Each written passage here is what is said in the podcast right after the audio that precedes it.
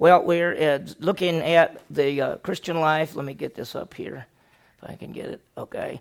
And this is the walk of the Christian life. If you look at your, your little book and you don't have to take the time, there's three lessons on the Christian life. There's the walk of the Christian life, the warfare of the Christian life, and then basically the purpose of the Christian life. And we're going to see a lot of great things. So we're moving from our study of, we'd say, eternal life salvation uh, to what often is called the Christian life. Now, uh, you, you realize there's, a th- there's justification. I'm not going to write the whole word out. Sanctification and glorification. Okay, justification basically deals with eternal life salvation. We, by faith in Christ, we're saved and saved forever. We're justified. That's eternal life.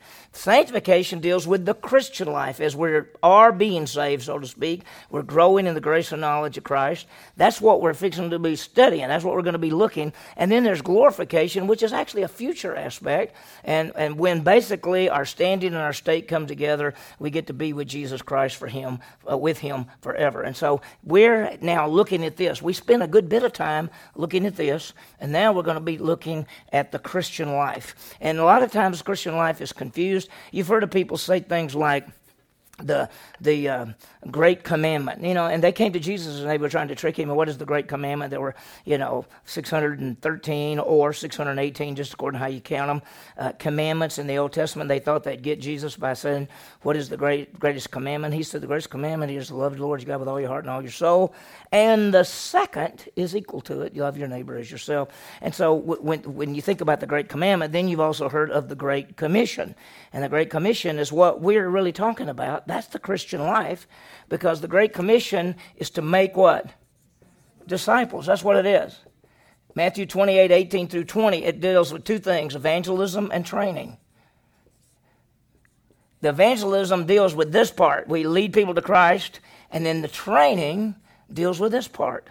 And what one of the goals and one of the things we have that we want for every believer that connects with our church is they get to a point where they are a disciple so they can make disciples.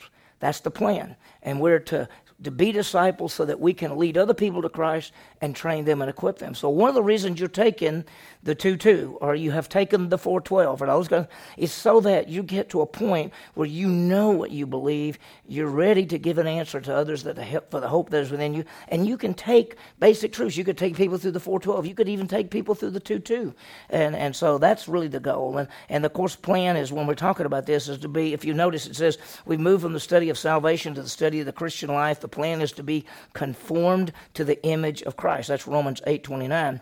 And so when we look at this, the Christian life, let's, let's define the Christian life. And here's what we see the Christian life is the time period from salvation, from the time we put our faith in Jesus Christ, until we depart, either by death or the rapture. We could even say it, it's the time of our salvation until either we die and go to be with the Lord that way, to be absent from the body is present with the Lord, or He comes and gets us in the clouds. And so that's a it's a really powerful, great truth. And so we think about it, the Christian life is this short. It's really a short period of time, and uh, and we realize that what we do. And, here's the great truth: what we do in this short period of time is going to have repercussions for for all eternity.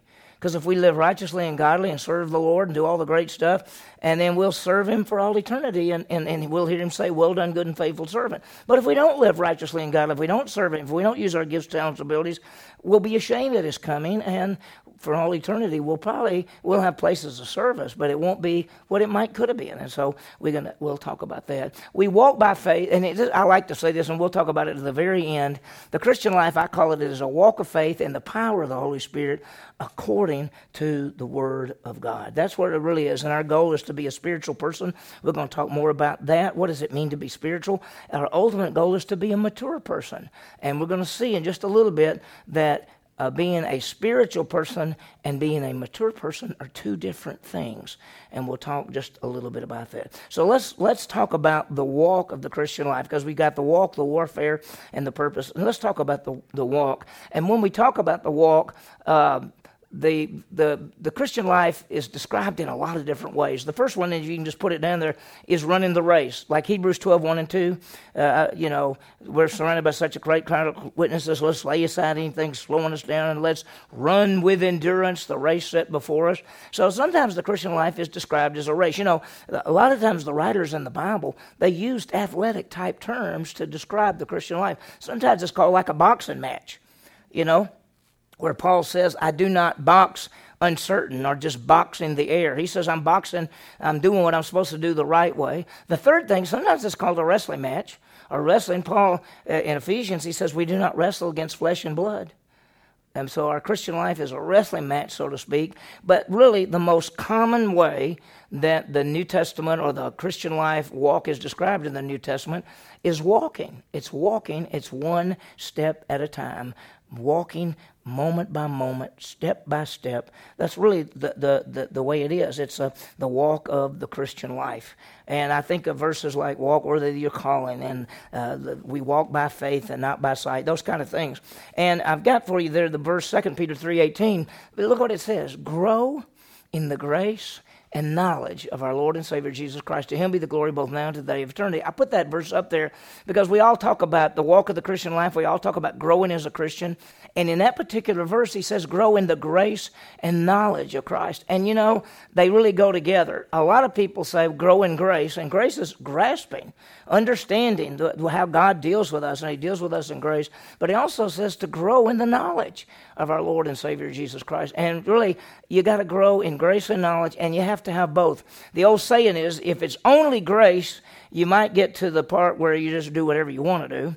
And if it's only knowledge, then it becomes legalism and you put rules and all kind of things on people. So you really got to grow in the grace and knowledge of our Savior Jesus Christ. That's really how it works. I've got a verse, and I, I think I, I think I put it up here. Yeah, I got it here. I want you to look at this. This is Ephesians 4. I've got I think it's also down on your thing. It says that as a rule we're no longer what? No longer what? children. Now, this is the plan. You know, when you trust Jesus Christ as Savior, you're like a baby. And it basically says, as a newborn babe, desire the sincere milk of the Word. And you start out just like in, like when a little person is born, there they are, this little baby, and you have to take care of them. And then they get to the point where they can do things. And then they get to a certain point. And listen, if you get older and you can't feed yourself and you you know you, you know somebody's saying something wrong with you. I mean you know you you need to grow up. Well so that happens with christians. We start off as baby christians right? And and we're supposed to desire the sincere milk of the word. But we know people who've been christians 20 and 30 years and they don't know any more than they knew the day they trusted christ because they've never grown. And so he says, as a result, here's what we are no longer children. We're no longer to be infants. We're no longer to be little ones, tossed here and there by every wave and carried about by every wind of doctrine, trickery of men, craftiness and deceitful scheming. But what we're supposed to do is speak the truth in love, and we're to grow up in all aspects. And so the second thing is to grow, to grow up. And let me tell you, how, how can you tell? How can you tell if you're maturing as a Christian? How can you tell if you're beginning to grow? And here's one of the ways. Let's say that it's when you can begin to discern. And let's say that you, you heard me say uh, that salvation is by faith alone in Christ alone plus nothing. And then you turn on the radio and you hear somebody say you need to turn away from all your sins and give your life to Jesus and make a public profession. Well, you're beginning to grow and you can say, that's wrong or that's not what I see in the Bible or that's that, that that's not it. I'm beginning to to no longer be tossed back and forth by every wind of doctrine. I have to tell the story. This has been a this has been a long time ago, over 20 years ago. I had a, a, a family, a man and a wife, come up and they say, "We're really struggling." I said, "Why?" They said, "Because I come to church and I hear you say that salvation is a gift by faith in Christ." Plus nothing, and you're saved, and you're saved forever. He said, I, I hear that. Then we go home and we turn on the radio and we hear somebody like John MacArthur or something else who says that salvation is discipleship. It's serving God. It's living for God. And if you don't, and so what? Over here, we, we hear you and it seems right. And then we go over here and we hear him and it seems right. Well, where are they in this thing? They're still what? They're still children being tossed to and fro because they hadn't know, they don't even know what they believe yet. They don't know what the scripture says. They haven't been able to put it together. And our goal is this we want to be no longer children going back and forth every time we hear something we say is that right? I don't, that sounds right. Is this right? We want you to know the bible enough to say this is what's right. This is how it fits together. This is what this says. And and that's why we want to be able to to do that. So we want you to grow and mature. No longer children but in love, we're to grow and be mature. That's really the blanks that, that, that, you could fill in. If you if you turn, I guess I think there's I don't know if you're I don't know if the new books are the same as some of my old notes and everything. But if, if you get to to the next page, or it talks about the walk of the Christian life. And if you notice, there's Colossians 2 6. It says, Therefore, as you have received Christ Jesus the Lord, so walk ye him in him. It's a walk of what? It's a walk of faith. How did you receive Christ? By what? by faith. How are you to walk the Christian life? By faith. That's what's supposed to happen, a walk of faith. And then look at Ephesians 4 1. Therefore, I, the prisoner of the Lord, implore you to walk in a manner worthy of the calling which you've been called. What are you called? Child of God. You're called saints. And so he says, walk in a manner worthy of being a child of God. Walk worthy in the manner of being, uh, uh, you know, a, a, a saint. We're called saints, which means set apart ones. So this is a worthy walk. And then you get to Ephesians 5, and, and I love Ephesians 5. He says, And walk in love, just as Christ also loved you, gave himself for us as an aroma and a sacrifice to God. We walk in love. Now, there's three aspects there. We walk in love which, eh, think about this, and this is, what did Jesus say? They'll know you're my disciples by your what? Your love one for another. I mean, let me tell you, if you want to be different than the whole rest of the world, just love people. Just love people. Uh, I mean, you know, uh, it's easy to love each other. It's, it's easy to love the body. I mean, well, well, no, it's not that easy. But anyway. but you know, so we love the body, but then you get out in the real world and it's not that easy. And, and we're to walk in love just as Christ loved us. And then the second aspect, we're to walk in light. You were formerly darkness, but now you're light in the world. Walk as children of light. So we're to walk in light. And then there's one last one, and that is, therefore, be careful how you walk, not as unwise men, but as wise. We walk in love and light and wisdom. So, all of those are ways to describe the Christian life. So, have you thought about that? I mean, think about what we've seen. We've talked about growing. We've talked about walking worthy. We've talked about walk of faith. We talk about walking in light, walking in love, walking in wisdom. We're talking about walking not as children tossed to and fro, but growing in the grace and knowledge of our Savior. So, we start talking about the Christian life. I mean, the, the, the word walk is used all over the place, and there's a reason for that. I mean, running is one because his, his idea there is run with endurance. It's a long long distance run. But walking is something that's just day after day, step after step. And one of the things I've, I've just seen all my life is, you know, you, you trust in Christ, and from that point on, I mean, it is a day after day after day after day after day. That's what it is.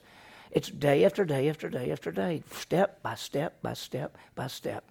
And, and, and sometimes, let me erase this, but when we think about growing and we think about living for Christ, and we think it ought to be this way.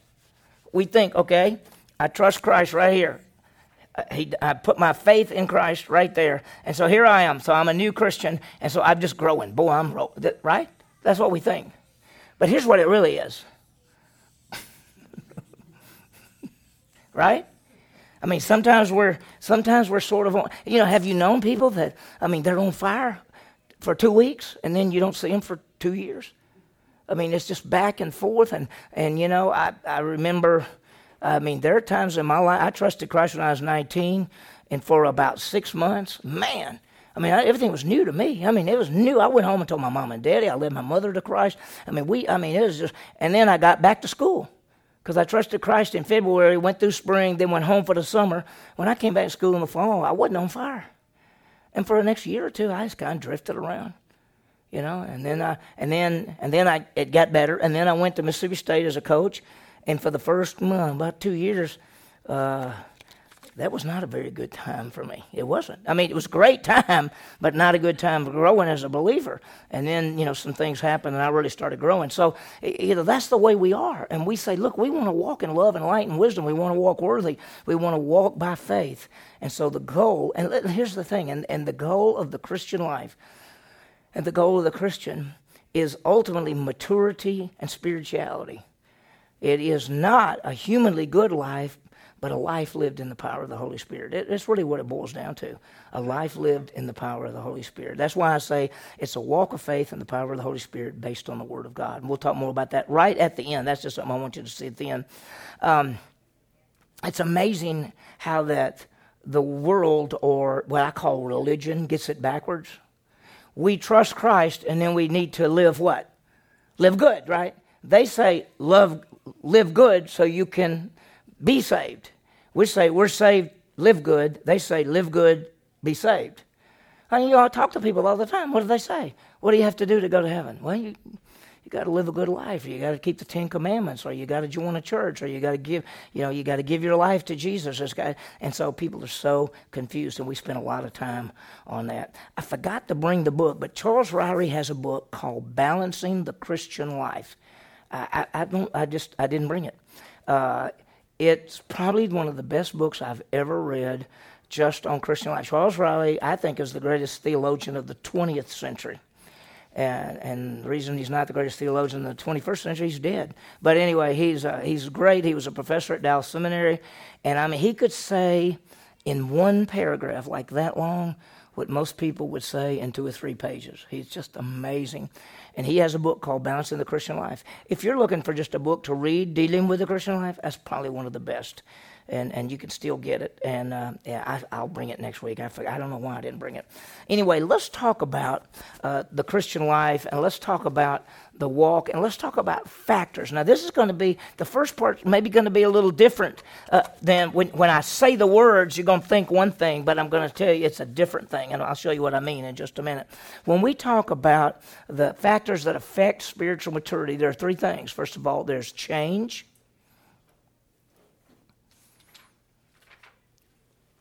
there is control, and there is time. These are the three, these are three factors that affect our spiritual maturity. In other words, it's going to affect our growth. And we're going to look at it. And when I say change, and I'll, I'll talk about it in just a minute, I'm not talking about uh, uh, a changed life that you're going to start growing as a Christian. That's not what we're talking about. We're saying the factors that are going to affect your spiritual maturity are there's a change, there's control, and there's time. So let's talk about change first of all. And when I talk about change, it's how God changes us at salvation. We're not talking about the Christian life. We're not talking about living a different kind of life. We're talking about what happens at salvation. Because there's a change that happens the moment you believe. And without this change, you can't, you can't, first of all, you can't grow as a Christian because you're not a Christian. You can't grow without the change. And so we want to talk about that. Uh, uh, uh, this is something that happens the moment you believe in Jesus Christ. Now, uh, there are two things that we're just going to mention. Listen, there, Lewis Sperry Chafer, the founder of Dallas Seminary, at his, in his uh, systematic theology, says there are 30, he has listed 33 things that happen to you the moment you believe. 33 things. I'm just going to give you two of them tonight. I mean, there's a bunch, right? There's a bunch of different things that happen the moment you believe. But we're just going to talk about two different aspects that happen that's going to help us as far as our Christian life. The first one is regeneration, and the second one is indwelling, okay? There's so many more. I'm just wanted to just, this study is going to impact with these two things. This is the change. We are regenerated and we are indwelled. And so I want you to, to uh, understand that. This is what happens at salvation. As you've seen me draw this many times since I was an art major, I was in college, and so you can tell that I've drawn really well. But this, we have a body, we have a soul, have a conscience, have a flesh. That's an unbeliever. The mo- that, and, that, and so the body holds everything together. The soul represent, uh, uh, relates to the world. The conscience is the right from wrong. Everybody's got a conscience. We've got the law written on our hearts. After the fall, God said to Adam and Eve, Now that you know right from wrong, that's the conscience. And then there's the flesh, which is the bent to sin. It's in every person. The moment you believe in Jesus Christ and you become a believer, we're talking about you're regenerated, and this is being born again. And born again and regeneration, that's the same thing. You become spiritually alive. And I put I put human spirit because you were dead spiritually. Now you're alive spiritually. And then the second thing that we're just talking about, there's so many other things. The second thing is the Holy Spirit comes to live inside of you. Now, this is the change that is the key to help us grow as a believer. The moment we believe in Jesus Christ, we're regenerated and the Holy Spirit comes to live inside of us. And we'll talk about this, and this is where we're going to get a little bit more of the details. So let's let's talk about uh, regeneration. Okay, let's talk about well regeneration. Here it is. It's the act and you can write this down. What is regeneration? It is the act by which God gives spiritual life to the one who believes. You remember, this is one of the terms. Remember, we talked about these terms when we did back in lessons like uh, 12, 13, 14. Those lessons all dealt with those terms. And one of them was regeneration, and that was the act by which God gives spiritual life to the believer. People say, What is the offer? Let me get if, if, when y'all get that written down, just kind of look up or let me know.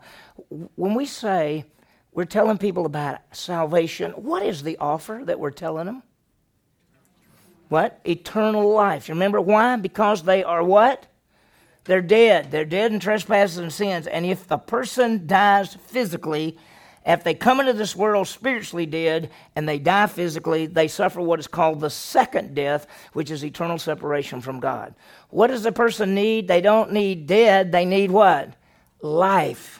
And that's what we say we, God gives to them eternal life. And so this is where regeneration comes in that you're born again, now you're, you're made spiritually alive, connected with Jesus Christ. And of course, the Holy Spirit comes to indwell. So regeneration is an act by which God gives spiritual life to the one who believes. This is the key to this whole thing. And so we're going to think about this thing uh, Christian life, the walk. And, and then he says in Ephesians 2 5, even when we were what? What were we?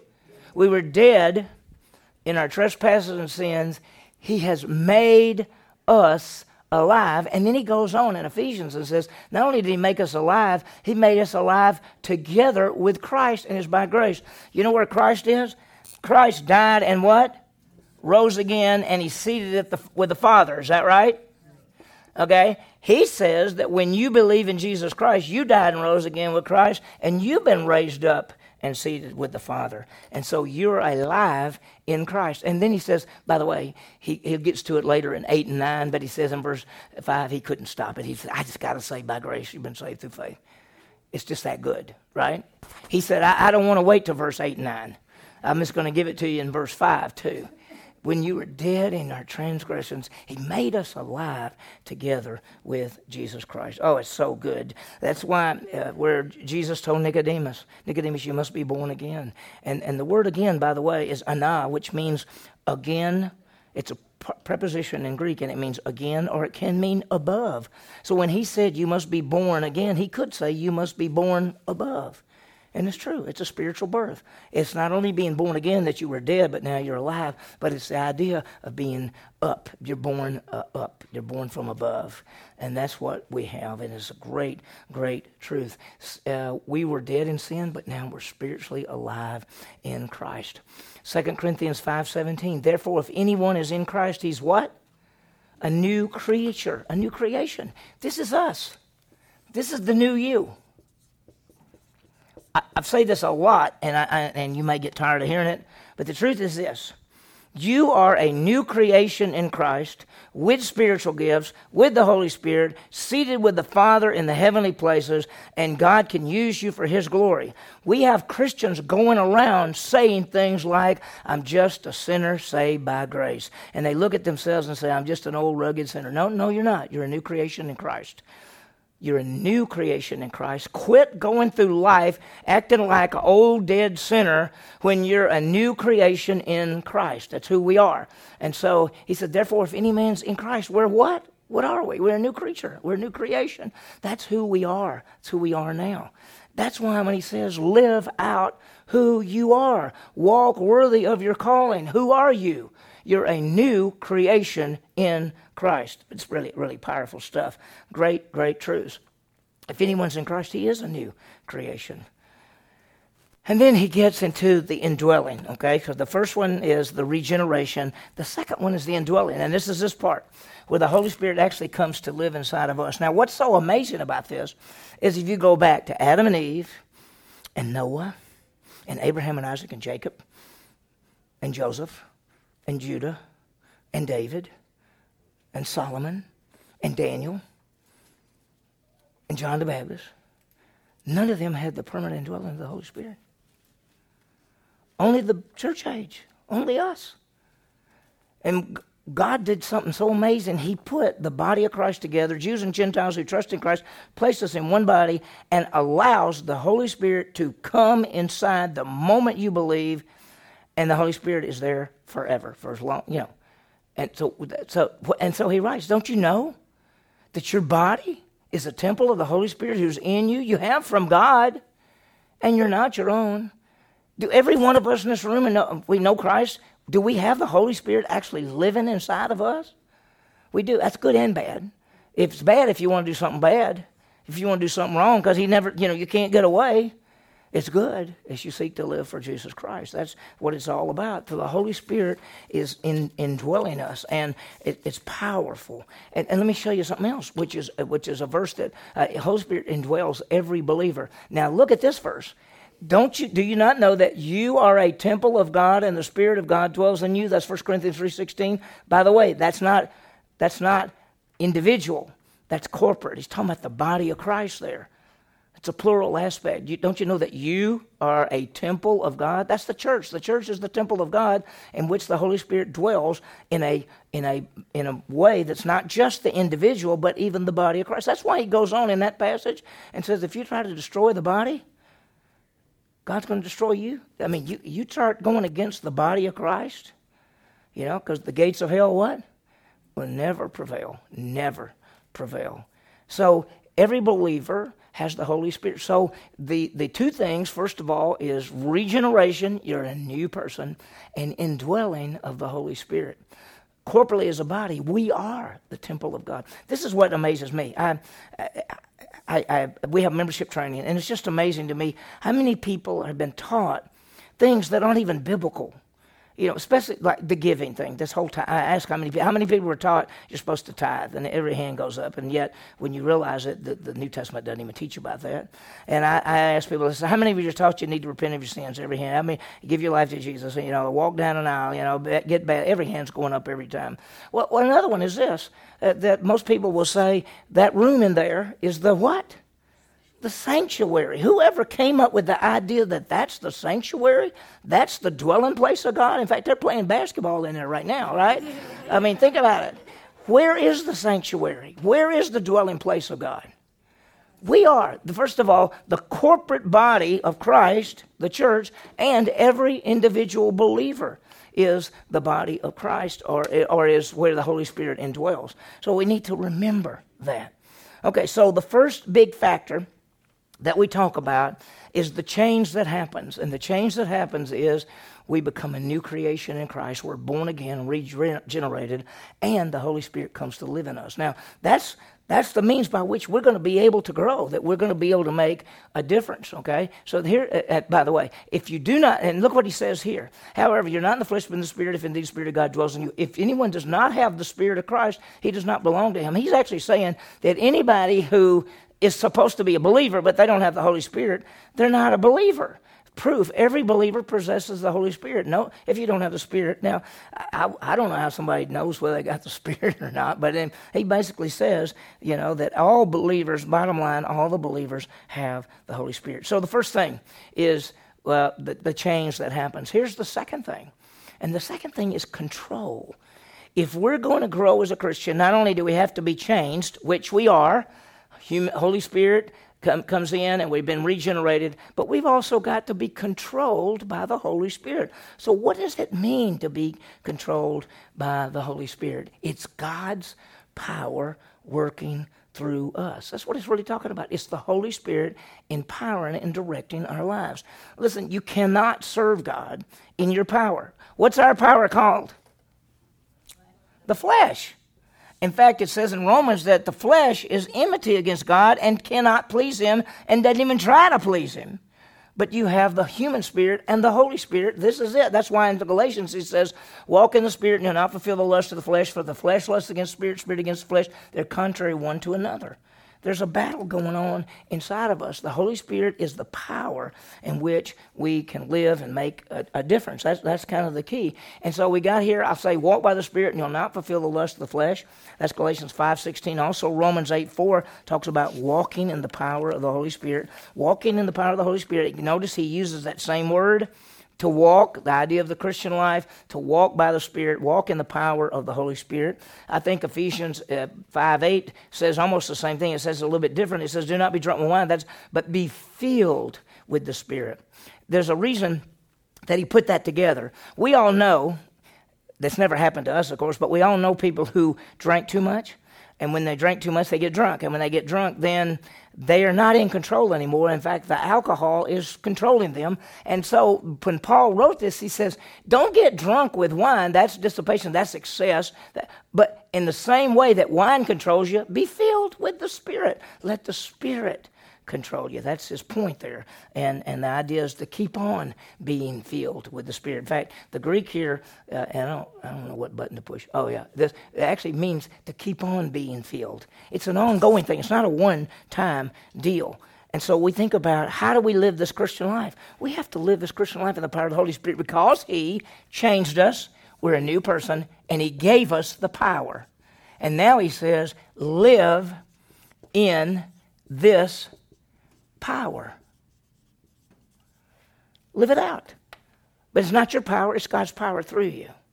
And so be filled, controlled by the Holy Spirit. So, how are we controlled by the Holy Spirit? Well, we choose not to live in sin. Adam and I, Adam does a great study on Romans chapter 6 and one of his one of the classes he teaches. I think Romans chapter 6 is probably the key golly, it is key for the Christian life. And I think we, we got some of it in, in this study, not, not tonight, but we'll see it in the next couple of weeks. But the bottom line is you have a choice. You can either walk in the Spirit or walk in the flesh. You, it, you choose. It, we choose to yield to the Holy Spirit's control or we yield to the flesh. We daily feed the Spirit and focus on yielding control. And the idea meaning that we, we look at our life and say, Lord, take me, use me, use me for your glory and realize that allowing the Holy Spirit to be in control makes us spiritual but not mature. Now, I, I, I want to get to it in just a minute, and I want you to understand something. Um,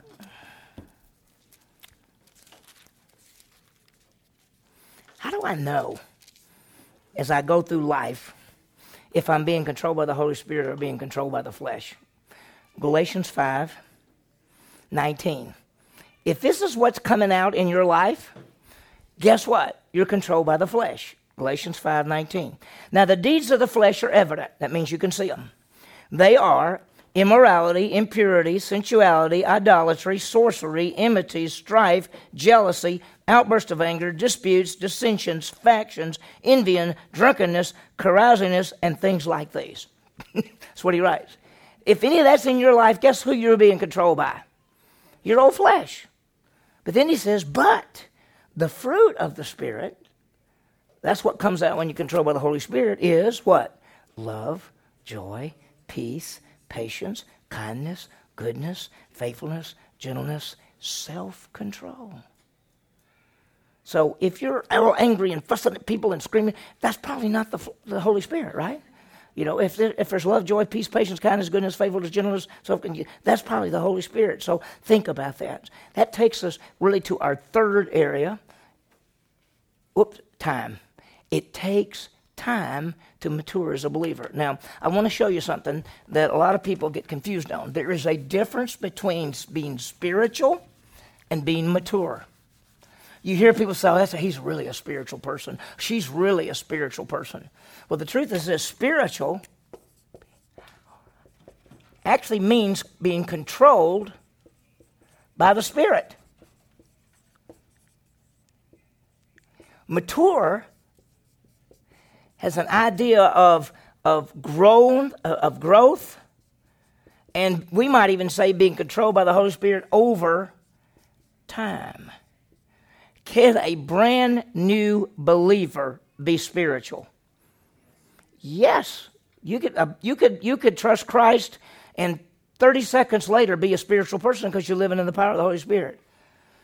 Can a brand new believer be mature? No, it takes time. You understand the word, you begin to make application, begin to live it out. Can a mature believer be spiritual? Yes. Can a mature believer be fleshly? Yeah.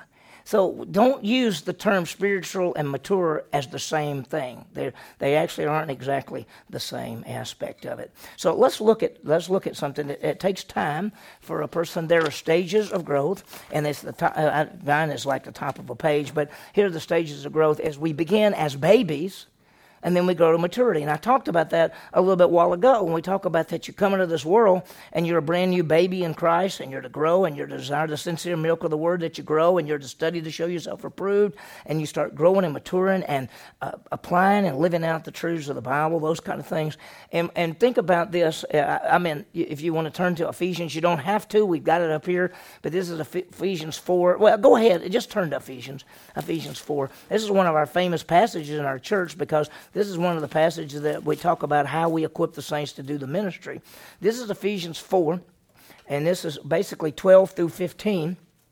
And I like really 12 through 16, but we just put on this for, and he talks about equipping the saints for the work of the service, the building up of the body of Christ. And so verse 12 says, equip the saints to do ministry. This is a thing that I think is overlooked. Many people in churches believe that it is the responsibility of the staff to really oversee and do ministries. And they might get a few people that are in the church to help them.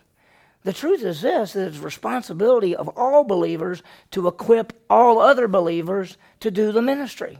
Who does the ministry in the body? You do. You do. I'm just supposed to stay in the office, actually, you know. But no, the truth is, we all do it, right? But we're to equip each other to do the work of the ministry. And then if you read verse 13, he says, Until we all come to the unity of faith and the knowledge of the Son of God, to a mature man, till we all come to unity and knowledge and maturity. Let me tell you, if there's fussing and fighting, you don't have unity and maturity and knowledge. You don't have it. And when he says knowledge, he says knowledge of the Son of God. And that's saying, I'm knowing him. I'm knowing him in a great way. I'm growing. Paul says, I want to know him in the power of his resurrection, the fellowship of his suffering. We want to know him. And so we're to grow. And the Christian life is we're equipping each other so that we can come to unity and knowledge and maturity. And then he says, no longer what? We already saw this one earlier. No longer what? No longer babies. No longer babies. We don't want to be babies. We don't want to be children tossed back and forth by every wind of doctrine. We don't want to do that. But he says in verse 15, but to grow up to be like Christ. He says, no longer babies, but speaking the truth in love. Now, this is what I like. Speaking the truth in love, we grow up into all aspects. We speak what? The truth, and we speak it in love. And so that's why when somebody says, but you need to be really good to go to heaven, and we say, well, no, no, no, we don't. We speak the truth, but we do it in love. We don't say you're an idiot and you don't know anything. No, we say no, that's that's not right. We don't. It's really faith alone in Christ alone. So that's the goal. As the Christian life, equipping the saints, do the work of the ministry, build up the body of Christ till we come to the unity of faith, knowledge Son of God, the mature man, no longer children, grow up in like Christ. And it ends up by saying that the whole body comes together and everybody does their part. Everybody does their part. So uh, that's, that's really what it boils down to, and it's really, really powerful. Now, there's another verse that I think you want to look at, and that is Hebrews. So just flip over there toward the back of your Bible to uh, Hebrews. If you got to James or Peter, you've gone too far, but it's Hebrews, and it's Hebrews chapter 5, and I love this little passage, and I want you to see it. And he's writing to these believers. Now, let, let me just say something. We don't know who wrote Hebrews but apparently as a Jewish person for sure, and it most likely was somebody that had background in the priesthood because of all the things that he said. He sure knew the sure knew the Old Testament. Let me just say this, and he's writing to these believers who started out good. They were Jewish people who became Christians, of course, and then they went back under the law and they quit growing. And so he's writing them, and one aspect that he's telling them is this. He says, By this time you should be what? Teachers. Listen, look at verse. By, oh, by this time, you ought to be teachers. You need somebody else to teach you the elementary principles of the oracles of God. Listen, can you go backwards? In other words, could you learn some stuff and grow as a Christian and then kind of mess up and quit growing and go backwards and actually forget stuff that you used to know? Can you? It happened to me. Listen, I grew for a while and then I didn't grow for a while. And then when I came back and started growing, there were things that I said, I thought I used to know that. I, I, but now I know I'm beginning to see this again. And so he says, by this time you should be teachers. Let me ask you a question. Don't even think about this. How long you been a believer? And if you've been a believer for any length of time, you ought to be what? You ought to be teaching other people. You know, we all say, well, I'm not ready yet. Well, how long you been a Christian? 30 years. You know, 30 years. You know, it, it's time that a person trusts Christ. Listen, within it doesn't even have to be very long after they trust Christ that they could take what they know and help pass on to other people. They just don't know very much yet. But as time goes by, they ought, he says, by this time you ought to be teachers. But what he says, you need milk. He goes on to say, by this time you ought to be teachers, but you need milk and not solid food, for everyone who takes milk is just a baby. He says, You're still a baby. You know, when Paul wrote to the Corinthians, he said the same thing. He said, I wrote to you, but you're still babies. I was go- I gave when I first came, I gave you baby stuff. I, I started you out with the basics. He said, but now I want to give you something else, but I still have to give you the basics because you're still babies. That's what he said. And isn't it funny how many Christians that we know that they've been saved for years and they're still babies? It's because they've never grown. They've never taken a course. They've never, they've never studied the Bible on their own. They've never got into this thing. They never understood about being a disciple and those kind of things. And then he says, so by this time you ought to be teachers, but now you need milk. And then he says, but but you need you know, you need you should have solid food. And he says you want to be able to be mature to be able to discern good from evil. So let me tell you, if you want to know, are you mature? You need to be a teacher. You need meat. You need to be able to get the meat. You need to understand it. And you need to be able to discern right from wrong, good from evil. And that's what he says. He says, by this time you ought to be a teacher, but you still need milk instead of solid food. Solid food is for the mature. We tell people to take the 412 and we call it 412 foundations and I hear people say, "Oh, that's the basics. I've been a Christian a long time." I said, "You don't even know. You don't even know the foundations. The foundations aren't baby things. The foundations are the things you have to know. This is why Brian teaches it every semester. And it's the foundational truths, not baby truths, it's foundational truths. And so by this time, many of us in this room, we ought to be teachers. We, don't, we, need, we need to have solid food. We need to be a teacher with meat and knowing right from wrong, being able to discern right from wrong. Powerful, powerful, powerful. It's powerful truths. In 1 Corinthians, me, the person who did, my, did these slides put this up here. He said there are three kind of people, and he put it natural man, mature man, and a baby. And, and I think it's a little bit different than that. Let me tell you what I think it is. I think we, if you go to that Corinthian passage, and we're not going to turn there, but there is the natural man, and then there is the fleshly man, and then there's the spiritual person. He has all three in, from chapter 2 to chapter 3, he talks about a spiritual man, a natural man, and a, ba- and a fleshly man. He, doesn't say, he says babe, but he says you're fleshly. Fleshly means you're controlled by the what? The flesh. Spiritual means you're controlled by the what? Spirit. And a natural man is a person that's what? Is an unbeliever. You can look at the, people are either unbelievers or they're controlled by the flesh or they're controlled by the Spirit. And if you're controlled by the Spirit over a length of time, you become what? Mature. And so all the people we meet are either going to be unbelievers, fleshly, or spiritual. And what we hope is the ones that are spiritual, if you're a lot more spiritual than you are fleshly, you'll end up probably getting mature over a period of time. So that, that's so what have we seen? We've seen the change, the control, and the time. So let me give you, I think we got some conclusions. Let's think about this. And these are, I guess this is the summary. Um, Yeah. The first one is this the goal of every believer is to become spiritually mature, conformed to the image of Christ.